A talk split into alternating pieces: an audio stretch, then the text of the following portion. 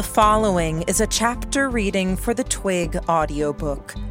Please support the original author at twigserial.wordpress.com. Thank you.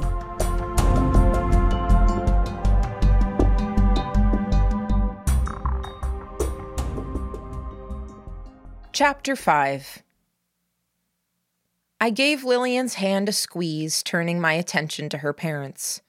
The thing to do was to maintain a cool poker face. If I looked guilty, I would be hung as a guilty man. I live at the orphanage further down the road. Beautiful stone building with the stone fence around it. You would have seen it as you came up. Lots of kids, a number of girls, a number of us getting ready to go out. I couldn't escape the haze of perfumes. Perfumes? Lillian asked. Then, without missing a beat, said, Helen. Helen and Fran, I said. Your dad saw a smudge of crimson on my ear. Lillian smiled. You're an orphan, then? her dad asked, his voice low, his tone like that of a priest at a funeral, heavy and suggestive of doom and gloom. Yes, sir, I said. What happened? he asked. Dad! Lillian sounded positively horrified. If it was another boy, I'd ask him what his father does for a living. I'd want to know where he comes from, the values he was raised with. I can't do that, obviously. So I'm inquiring about this. And I'm saying no to this inquisition, Lillian said. There was a fierceness in her eyes. I am very fond of Cy, Sylvester. If you're going to be a bully, then we're going to leave you two to have dinner alone. I want tonight to be a nice night. There's no need for that, her mother said. When she looked at her husband for clarification, however, it wasn't to warn him, but out of hope. Dad? Lillian asked. She was warning her dad where her mom seemed unwilling. Try again. Let's start with polite small talk, please. Her dad wasn't budging. He looked at his daughter for a long while and then looked at me, challenging me. I didn't let a glimmer of emotion show on my face. Casually, I said, I don't know where I came from. All I know is the orphanage. I was raised by an excellent staff and by the oldest children, and now I help where I can with the younger children. The look Lillian gave me suggested I'd failed her in a small way.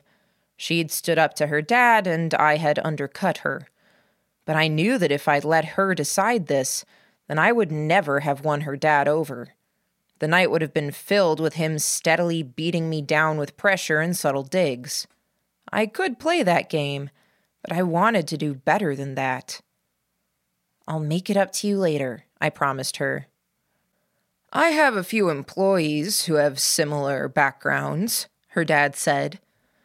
They didn't really have the benefit of a family, so they hashed together a replacement. Out of the, hmm, about five of them I'm recalling right now, four ended up with broods by the time they were 18. The words were almost accusatory. I can't comment on their desire for family, I said. But if they were your employees, then isn't that what's important?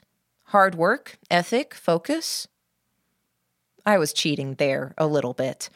I had a general sense of who the man was, based on what Lillian had shared and what I had seen of Lillian. If you two are going to stand here and debate all evening, maybe Mom and I can go to Claret Hall to eat, Lillian said. We should probably walk over now, I said, or we might not get a good table. Good, Lillian said. That's a good idea, thank you. It's this way. She was tense now, not spooked or scared, but fully prepared to step in. Were you a Mathmont student? her mother asked me. Only very briefly, I said. Then I found myself here. Oh, she said. She made a sound I could only call cooing. Advanced? You could say that, and you wouldn't be wrong, I said. Probably more accurate to say I walked a different path. Lillian jumped in. Growing up at the foot of the academy, Sylvester has been a part of it since before I was even at Mythmont. He's been a big help all the way through. Now we're working on the same general project together. Her dad seemed as if he was going to remain dark and silent, like a storm cloud that hadn't yet stormed. He surprised me by speaking. I recall letters you wrote home, where you damned the name of a boy named Sylvester. Ah, Lillian said. Yes. A different Sylvester, then? her dad asked. This boy bears a startling similarity to a drawing in the margins of one letter. Dark hair, triangular face. The boy you drew had knives and daggers sticking out of him, if I remember right, so perhaps I'm mistaken. No, Daddy, this is the same boy. I think our differences in the beginning were a question of clashing methods, I said. Lillian is a builder. I prefer to shake things up, and shaking things up causes a lot of frustration for someone who is trying to build on a steady foundation. She's brilliant and she's one of the brains I respect the most. That earned me a hand squeeze. And she's the person I have the highest expectations for when it comes to the future. We've learned to work together remarkably well since that time. Ah, her dad said. You think it's a question of clashing ideologies, then? Yes, sir, I said. I'm more inclined to think it was about you repeatedly looking up her skirt and dropping an eel down the front of her shirt? I'd forgotten about that second one. In my own defense, the eel had been dead, so the chance of biting was non existent, and it had also been very, very slimy. Lillian's face had gone stone still. Her gaze was fixed on the path ten feet ahead of us. Itching powder? her father asked. The fake dead rat attached to her textbook that she pulled out in class? The butter? Lillian let go of my hand to raise both hands to her face. Fingernails momentarily dug in at the hairline. You told him that stuff, huh? I asked her. She did, her father said, and he appeared to loom over me like I was the convict and he was the guillotine. I did, Lillian echoed him. I was new to the academy and to the project. I didn't have many friends, and I had a lot of frustrations to express. I suppose that when I was writing letters home, I expressed. Her hands fell away from her face as she talked, and I could see the disappointment on her face. This wasn't the evening she had wanted. Her hands went to her arms, briefly rubbing them. Are you cold, honey? her mother asked. I have. I'd unbuttoned my jacket before she was done asking the question, and a sudden movement as I threw my coat over Lillian's shoulders interrupted her. A scarf. I have a coat already, Lillian told me, even as she pulled the jacket closer. You have a fall jacket or a spring jacket, I retorted. Now you have a coat. I didn't want something big and bulky I'd have to take to the coat room at the hall, she said. I would have taken your coat to the coat room, I said, just barely biting back a light insult like calling her a dummy. Okay, she said. Thank you. I deliberately avoided looking at her father, knowing my action could so easily be interpreted as something calculated, and instead hugged Lillian at the shoulders, helping hold the jacket in place, while I returned a smile from her mother. I was aware, however, watching her father in my peripheral vision, that the man's body language had changed. His expression seemed even more dour than it had been. My action hadn't won points, it had cost me. It might have even cost me a great deal in his eyes. So that's how it is, you old bastard. She's your daughter still, with the emphasis on the your possession belonging to.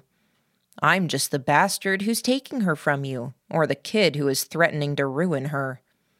Anything I do that wins her over or takes her heart is going to put me at odds with you. We'd reached Claret Hall, and we made our way inside. The hubbub and need to navigate spared us a good minute of conversation and put some distance between us and the prior, more embarrassing topic of conversation. I'd only eaten here twice before, once with Hale and once with the lambs during one of the quieter weeks. The place was lit by candles, with a beautiful silver fixture hanging from the ceiling, sporting no less than fifty candles. Fireproof branches around the light sources gave the light throughout the dining hall a dappled look, as if it was all dim light shining through a canopy. Radham Academy's colors were crimson and silver, and the curtains and furniture sported these highlights, though it was primarily fashioned of dark wood. The tables and booths had been grown and upholstered, not handcrafted. This was where the upper faculty and professors dined when they didn't have food catered to their offices and labs, and also where the older students came on dates. It reeked of respectability. There was a bar, but this wasn't the sort of place one got drunk, unless it was well after everyone had finished eating and vacated the dining area. Sylvester, Lillian's mother said, tell me, what are you studying? My personal project is focused on poisons and cognition, ma'am, I said. I helped Lillian remove both my coat and her jacket. Oh, her mother said. She looked a little shocked. That's something. Sylvester is sharp, Lillian said. A lot of people get caught off guard by how quick he is. I was surprised by a tap on my shoulder. Staff offered to take the coats from me, and I let them. Quick can be dangerous, her father said. Daddy, stop. Do you know who seemed reliable, sensible, and promising? he asked. That Duncan boy we met last year. He looked like he'd just eaten a lemon from the start of the conversation to the end, Lillian's mom remarked. And he was trying so hard to please. I imagine he likes Lillian, Lillian's dad said. You introduced Duncan to your parents before you introduced me? I got Lillian's chair for her before getting seated myself. I knew it would irritate her dad, and at this point, I was happy to. Mom, Daddy, final warning. If you insult Sylvester directly or by trying to suggest a new boyfriend while he's sitting here at the table, I'm going to leave. Sylvester and I will get dinner together at the regular cafeteria, and I will maybe have lunch with you tomorrow before you leave, if you decide to apologize. It was, if I was reading things right, one of the first times she'd stood up to her parents. Their reactions suggested this was unprecedented, and her dad seemed to very naturally hold the fierce intensity that I only saw in Lillian when she was deep in her work or under the influence of the Wyvern formula. He was a presence, someone used to being listened to, to the extent that his wife and daughter both were both very quiet types, used to holding their tongues and thinking carefully before they voiced an opinion. He wasn't going to back down, which meant I had to undercut Lillian again. I'm not insulted, I said. And I'm not threatened by Duncan. I had their attention now.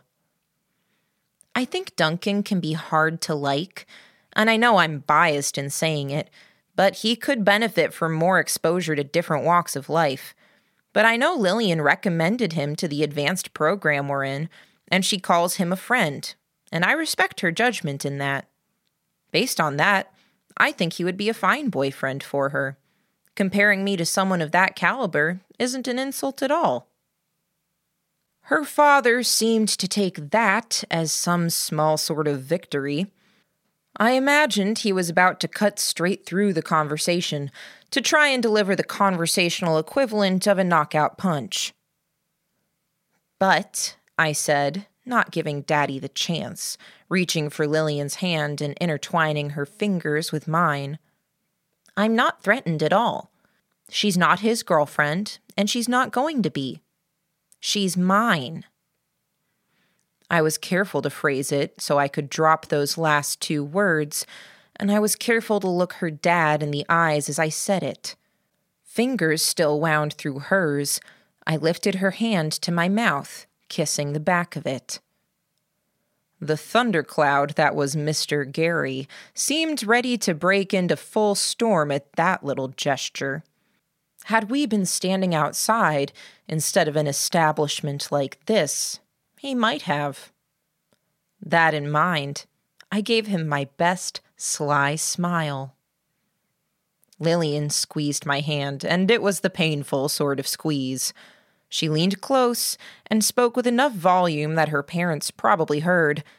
Please don't provoke my father. If he can deal with it, he can take it, I said. But okay, if that's what you want. Thank you, she said pointedly. Daddy, I already gave you my final warning. Please be good. You've changed, he said, so quick off the cuff of her request that it seemed like a retaliation or a rebuff. I'm stronger, she said. I'm confident. I'd like to think I've acquired some of your better traits. He seemed to speak very carefully, and that same care seemed to betray the sincerity of the words he spoke. I'd like to think so too, Lillian. I knew right off that Lillian had seen it too. I had no idea what it meant or what history had really played into the sentiment the two of them seemed to be at odds over, but whatever it was, it cast a black cloud over the conversation.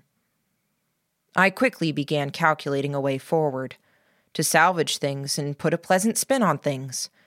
Lillian's mother was the best way to go about it, and the woman had hobbies. Horses seemed to be one, according to little clues I noted, and reading was a likely other, given her age and lifestyle.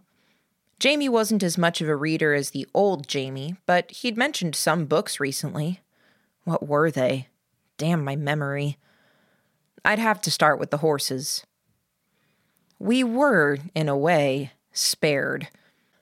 A presence appeared at the side of the table, stepping neatly through a cluster of people who were leaving the dining hall. An old man, respectable in his black professor's jacket. Hale. Professor Hale, Lillian said. Lillian, I assume these are your parents, Mr. and Mrs. Gary. Handshakes went around. Lillian is a remarkable girl, Hale said. She's a pleasure to mentor, and she never fails to rise to our expectations, which are very high indeed. Eminently reliable, and as well studied as girls three years her senior. That is kind of you to say, Professor, Mr. Gary said. Would you like to join us? I can't. We're taking a short recess from discussing a student. I thought I would make sure you found your way all right and make sure you knew which direction to go to meet us after you were done dining. No later than 7:30, if possible. I can show them the way, Lillian said. Or Sylvester can. It's up one flight, Mr. Hale said. If you stand at the top of the stairs and you don't see the big portrait of the three brothers of Francis, you need to cross to the other hall. Once you're facing the portrait, turn left. I'll try to be waiting outside of the room for you. Thank you, Professor, Lillian's dad said. I'm fairly good with directions, and I don't expect that to be a problem. Good, good. How are you, Sylvester? I'm well, Professor, I said. And your eye? It is what it is, I said. I look forward to taking this patch off.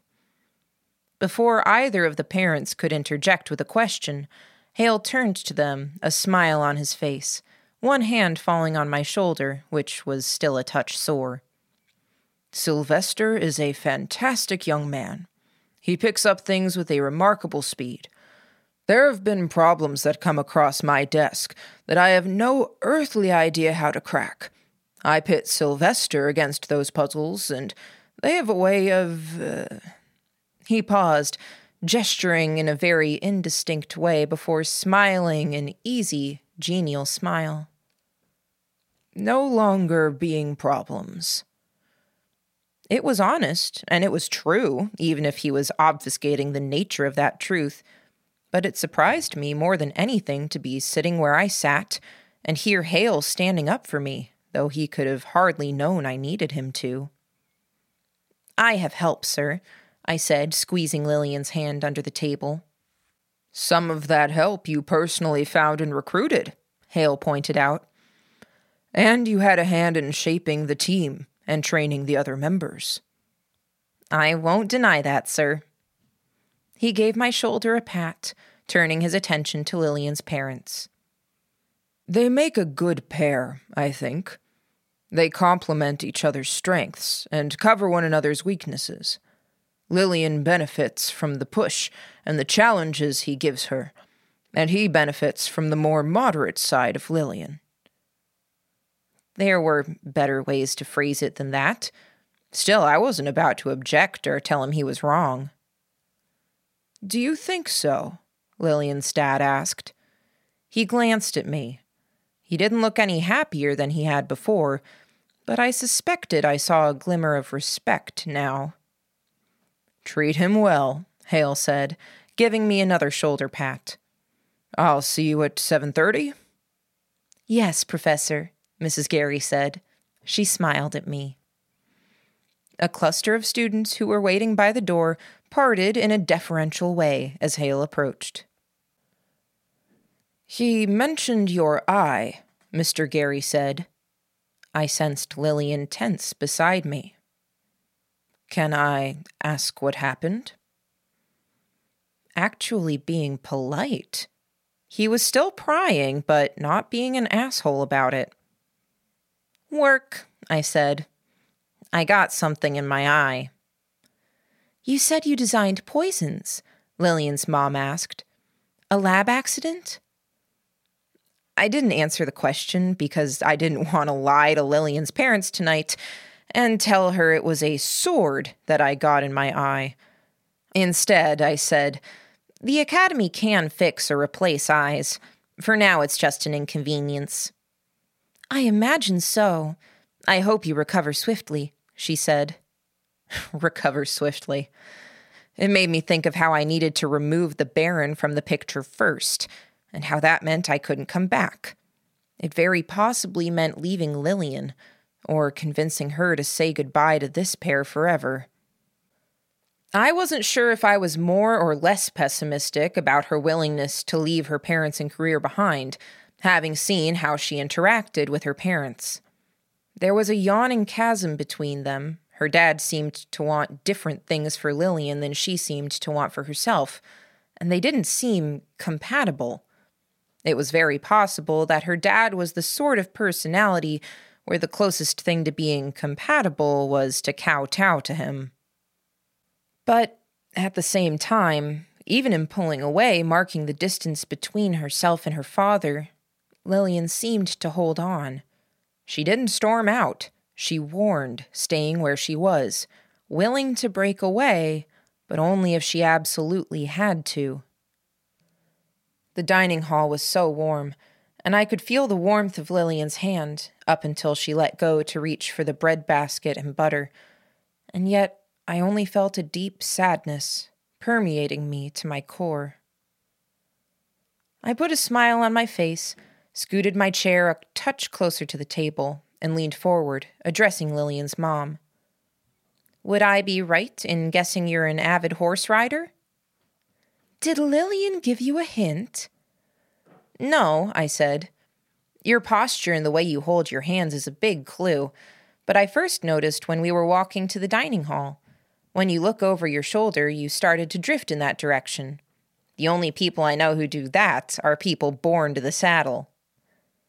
I'm going to be self conscious about that now, she gasped, sounding almost delighted, her voice rising just high enough that it was above the overall din of the dining room.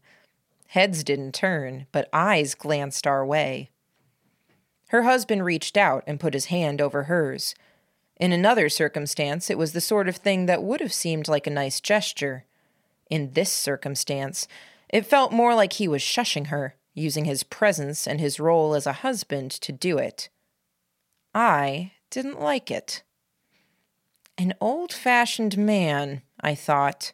Conformity, expectations, roles. It chafed. I liked shaking off the conformity and order, unveiling the person as they really were. For my enemies, it was for the purposes of uncovering their weaknesses. For my friends, it was to uncover their strengths. It was with that in mind that I made it my mission for the dinner to make Mrs. Gary as excited and loud as possible. That it served a double purpose in flipping Mr. Gary the bird was a nice reward. I know some riders are uncomfortable if they're on a ledge. They don't want to look over the edge because they instinctively feel like they'll go over that edge, I said. That's me, she exclaimed. We were riding the carriage over, and I felt uncomfortable looking out the window and over the edge of a bridge. I never connected the two ideas. Heads did turn. Mr. Gary raised his hand up and more firmly took hers. She pulled it away, not paying attention to him, clasping her hands in front of her. Do you ride?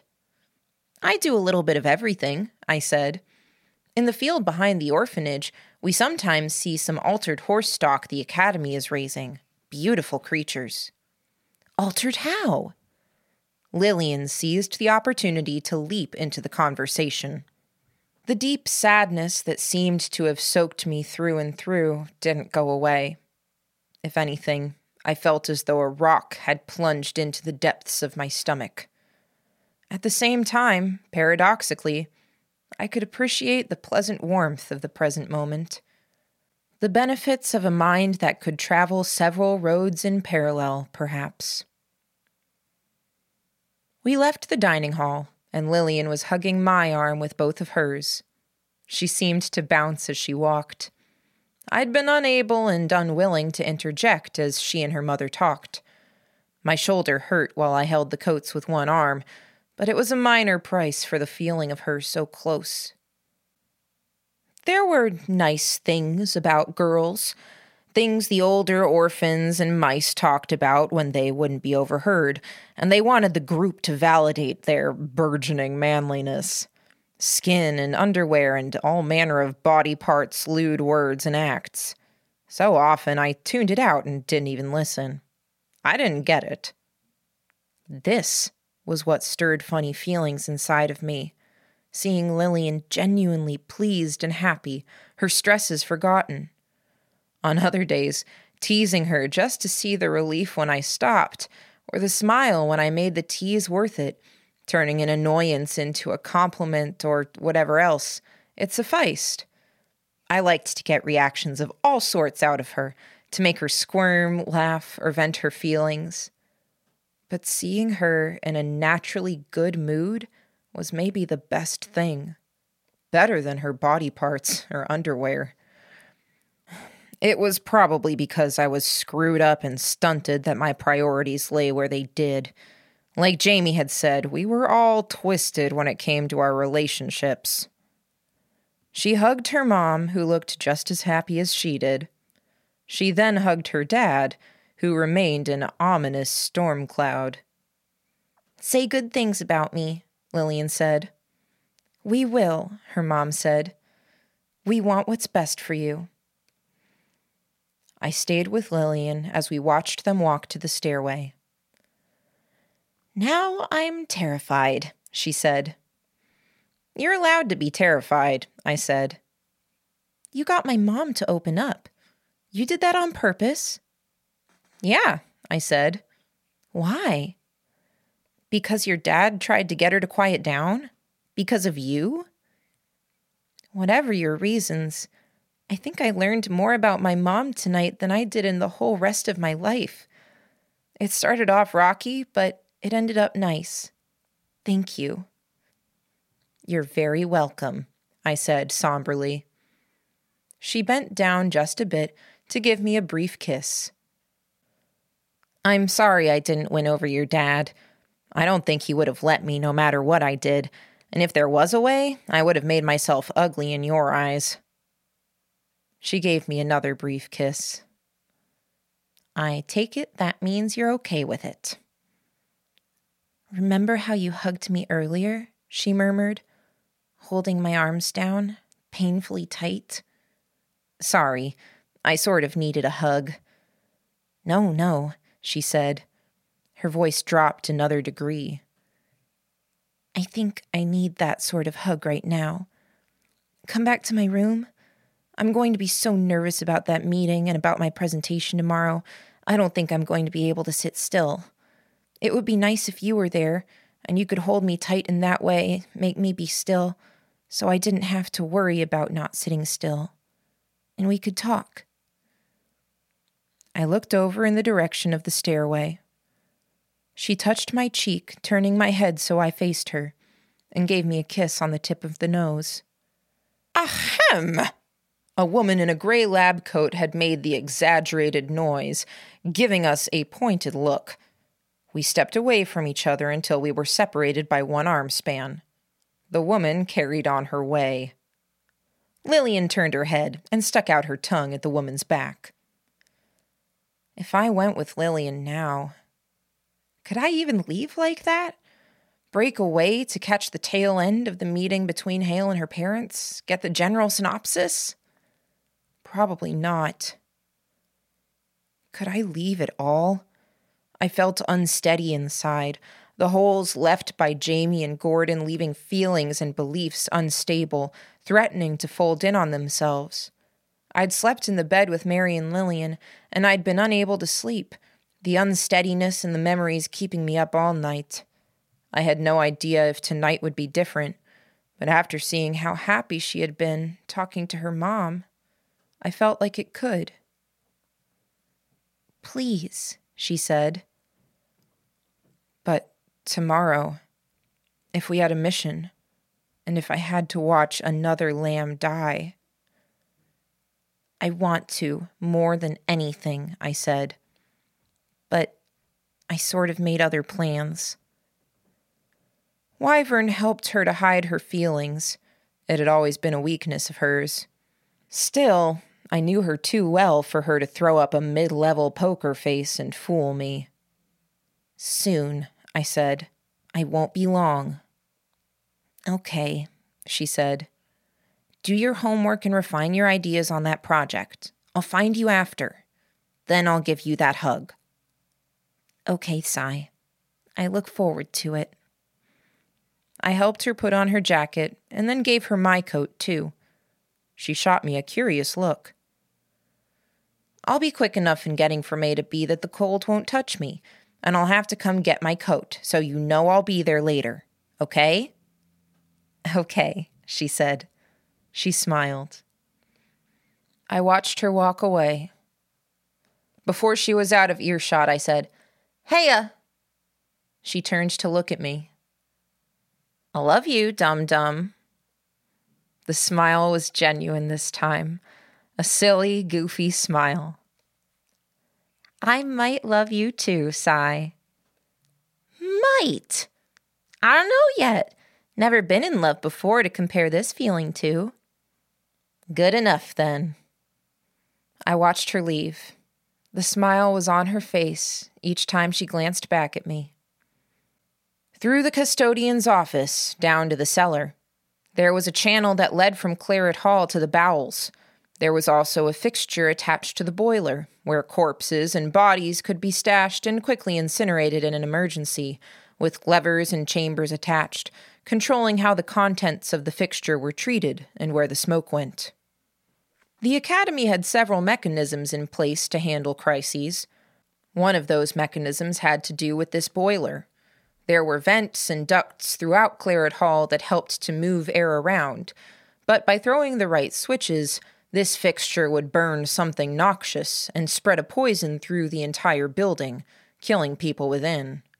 I could see the terminal, and I saw the spaces for the switches, each one like a key, only operating if it had a specific construction. But other switches were always in place. There was one that would let the smoke from the fires that fueled the boiler flow through the vents. It served as a means of handling things if and when the boggy climate of Radham led to flies and small insects collecting in Claret Hall. And with the windows open in the summer, the smoke would be allowed through with some poisonous cedar left to burn, killing off the worst of the pests. Throw the right switches, and smoke would flow into the side chamber and flow from the side chamber to the vents. I shucked off most of my clothes, neatly folded them, and set them aside on a shelf where anyone who came in wouldn't find them. I pulled levers slowly, eliciting metal on metal squeaks as I opened the way from the side chamber to vents. That done, clad only in underwear, I climbed into the incinerator and braced feet against either side, making my way up the chute to the vents. The vents were wood, treated for pests, and, inconveniently, they were layered with about two inches of dust, whole walls of cobwebs, and punctuated with nails that the dust did a good job of hiding. I had explored these routes when searching for a way to get to the records room and get the individual files of the lambs. For all my trouble, cumulative days of shuffling along these miserable corridors, dodging rusty nails and feeling spiders and academy designed creatures climb all over me, I had learned that Hale kept those files near him at all times. The remainder of the trick was finding my way to the room Hale had mentioned, which was on the top floor, meaning a lot of hazardous climbing. My memory wasn't good, but Claret Hall had a lot of big rooms, and it made for less places to check. Moving slowly, adjusting my weight to squirm forward more than I pushed myself with hand or knee, I approached the room where the meeting was being held. My hand cleared away dust, and I laid myself down, eye and ear on the vent that opened into the meeting room. I listened to the first clear sentence they'd uttered since my arrival, then the second. I listened, and a not insignificant piece of me broke.